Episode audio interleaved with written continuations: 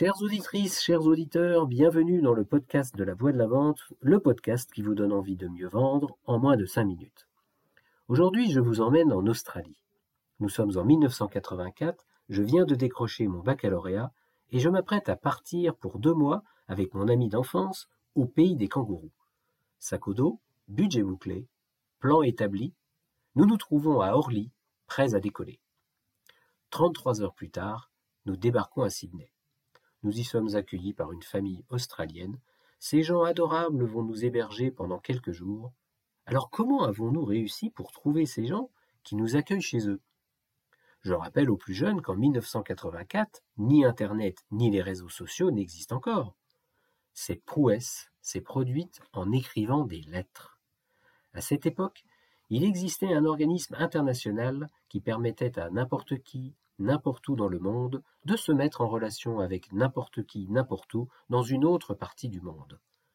À force de courriers échangés de part et d'autre de la planète, nous avons réussi à trouver des gens pour nous héberger quelques jours dans trois villes australiennes différentes. Fort de cette victoire facile, nous nous sommes persuadés que rien ne nous arrêterait. Nous avons donc établi un plan de voyage ambitieux. Il nous faisait certes parcourir plusieurs milliers de kilomètres en deux mois, le tout en stop, mais en regardant la carte, ça semblait jouable. Et comme la chance sourit souvent aux débutants, nous avons réussi à faire Sydney-Canberra en stop en une après-midi. Malheureusement, ou plutôt fort logiquement, notre aventure de stop s'est arrêtée dans un trou paumé en pleine cambrousse entre Canberra et Melbourne. Cet intermède de trois jours nous a rappelé que l'été de l'hémisphère nord correspond à l'hiver dans l'hémisphère sud. Nous avions omis ce petit détail qui nous a fait expérimenter le froid des Nouvelles-Galles du Sud avec ses belles gelées matinales. De plus, la cartouche de gaz achetée à Sydney ne s'enclenchait pas dans le réchaud acheté en France. Bref, changement de plan. Nous prenons un bus pour Melbourne, Là, nous sommes accueillis comme à Sydney, nous profitons de ces quelques jours de répit pour réviser notre stratégie. Plus de stop, limitation des kilomètres et recherche de soleil. Cap sur la grande barrière de corail, Cairns. Trois jours et deux nuits de bus. Pour économiser nos réserves financières, nous prévoyons de dormir sur la plage. Manque de bol, il n'y a pas de plage à Cairns. Repli stratégique sur un parc, nous déballons nos sacs de couchage prêts pour une bonne nuit de sommeil. Enfin, minuit, réveil brusque, il pleut. Non, non, c'est l'arrosage automatique de la pelouse qui vient de se mettre en route. Branle-bas de combat, nous partons nous mettre à l'abri, le moral dans les chaussettes. Heureusement pour nous, par je ne sais quel miracle, nous rencontrons un couple de personnes âgées le lendemain matin.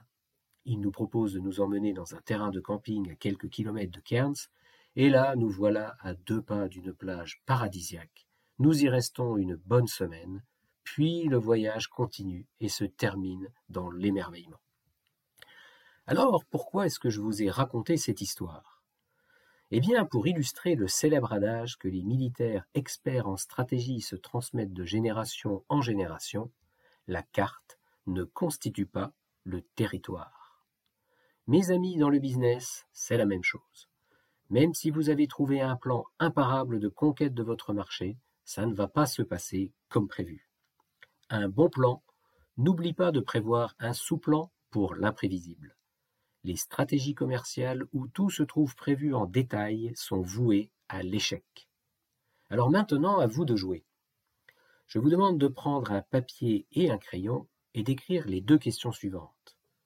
Comment vous y prenez-vous pour vous lancer sur le marché dans quel niveau de détail votre plan d'action va-t-il?